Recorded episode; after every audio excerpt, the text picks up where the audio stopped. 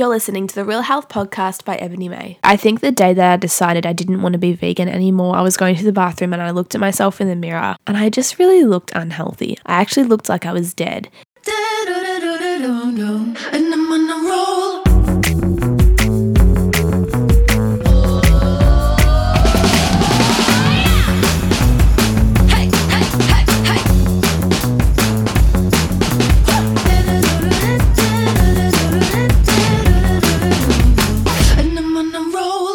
Welcome back to the Real Health Podcast. As always, I am your host, Ebony May, and today we're going to be talking all about veganism. A few things to note quickly first.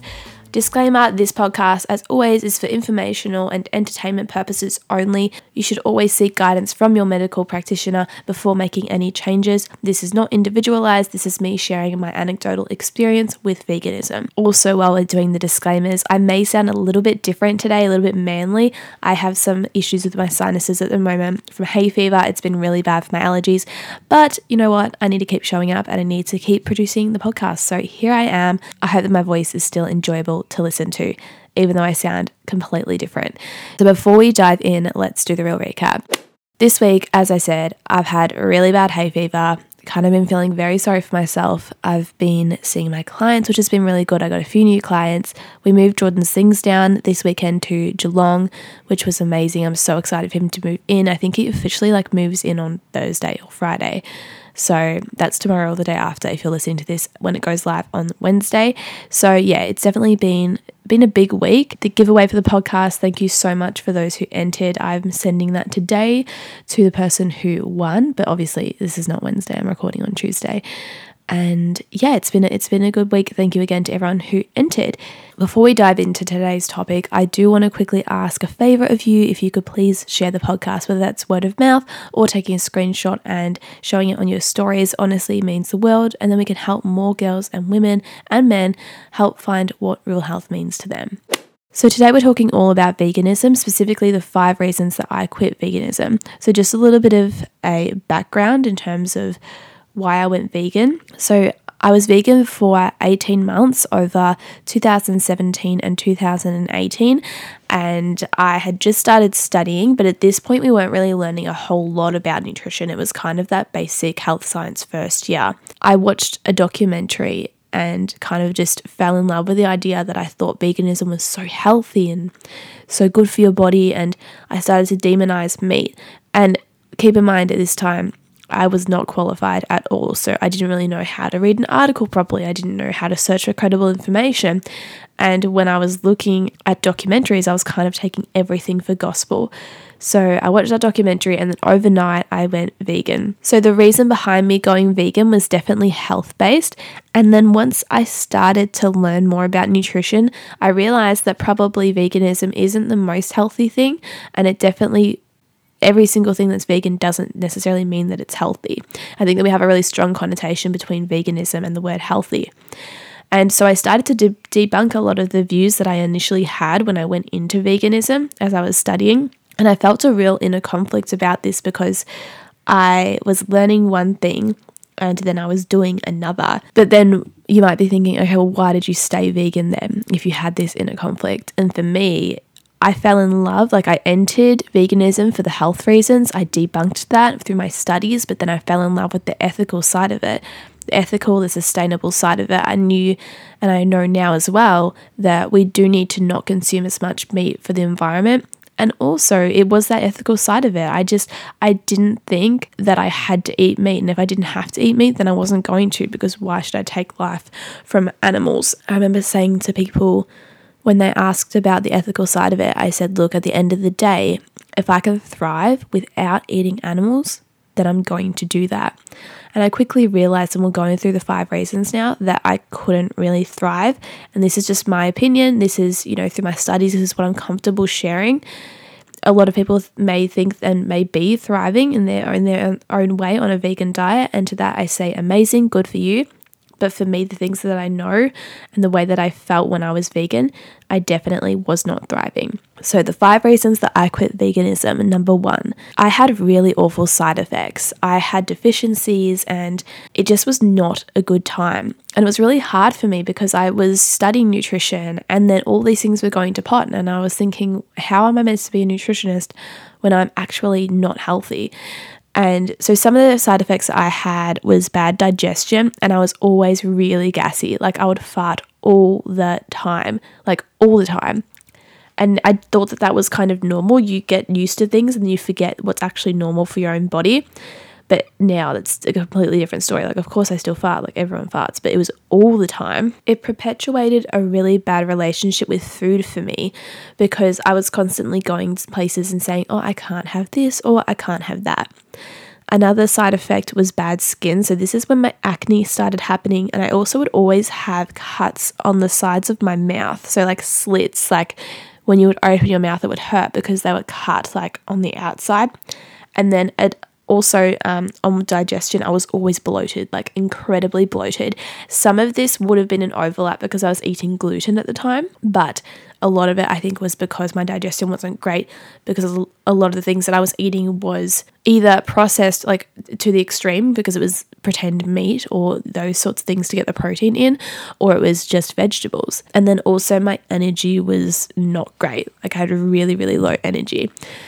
And I think that some people might be listening, and th- if you are vegan and probably thinking, well, you just didn't do it right. 100%. I definitely didn't um, eat the like if I if for example if right now for some reason I was forced to go vegan again I would do it quite differently and I'm sure that the uh, the side effects wouldn't be as pronounced but it definitely did not work for me and I did have those side effects and I tried so hard to combat it but I do think that a lot of those things were to do with the fact that I was vegan at the time.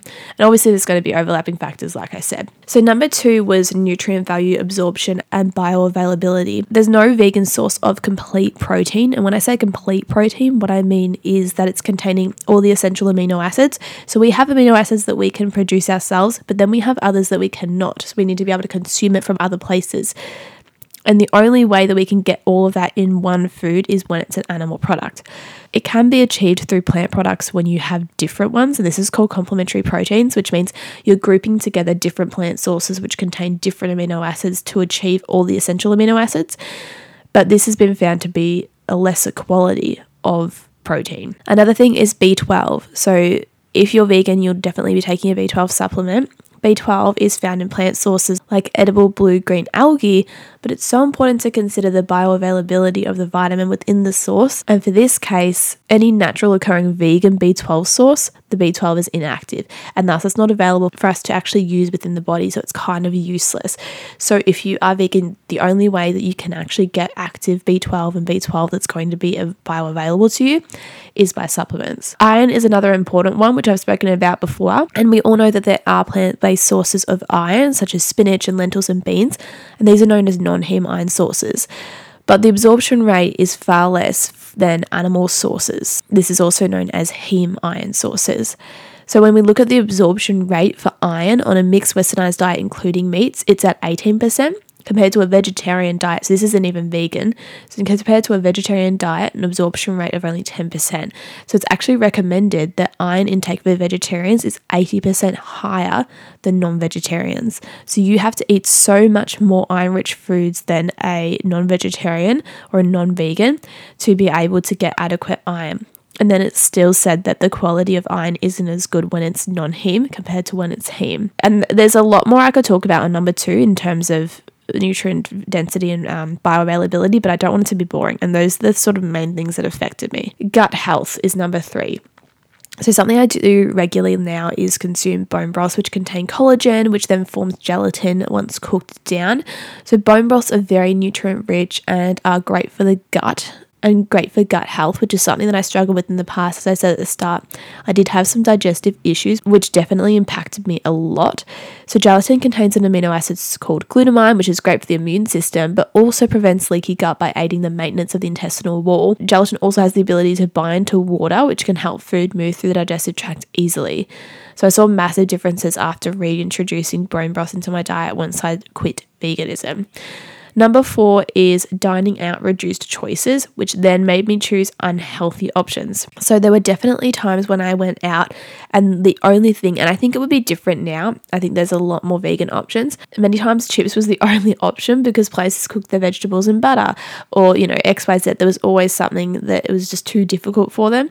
So in other cases, I found myself just not eating or eating fruit in excess as it was the only quick and easy option on the go, which led to digestive discomfort. So we all know that we there are great options out there for on the go, but finding a vegan one was really difficult for me, and I would just turn to unhealthy foods. And again, like you could say, this is my effort. 100%, I probably could have done better, but that is just what had happened. I was instead of ordering the fish and vegetables, I was getting chips. So this definitely contributed to my overall lapse in health. The final one, number five, is restriction. A vegan diet is incredibly restrictive, and I know some people in a vegan diet may not agree with me here because I know there is a lot that you can eat, but it's in terms of choice and availability. And for me at the time, I felt very, very restricted. And it was as simple as just going to my friend's house and then their mum having no options that are vegan. So I would just have a bowl of vegetables again.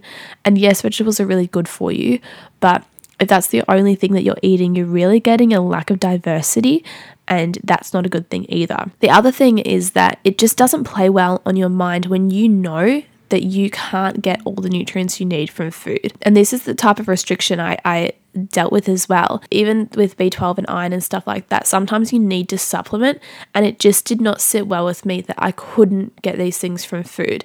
And I do supplement occasionally now, but it did just feel incredibly restrictive the fact that my diet was so restrictive that I had to supplement with vitamins, otherwise, I would start forming deficiencies. It just, yeah, it just really didn't sit well with me. So I think the day that I decided I didn't want to be vegan anymore, I was going to the bathroom and I looked at myself in the mirror and I just really looked unhealthy. I did not look vibrant. I didn't I didn't have that like color to my skin. I just I actually looked like I was dead. And it then sort of cascaded into me having these discussions with friends. And there was a lot of guilt involved as well, going from a vegan diet to a non vegan diet. And I do also want to preface that I'm not advocating for a carnivore diet. I'm currently, I currently eat meat quite rarely. I love tuna and salmon and eggs. Um, and I also think that as a society, particularly in Australia, we eat far too much meat. So I'm not advocating for the opposite, but I think that there needs to be more balance around it. And I definitely do notice a difference mentally when I'm I know that I can eat those foods, and also physically when I am eating those foods. So, very rarely, like I said, will I eat uh, red meat, and then most of the time it is fish. And then there's plenty of times I'll go to this uh, the supermarket for my weekly shop and I won't get any meat.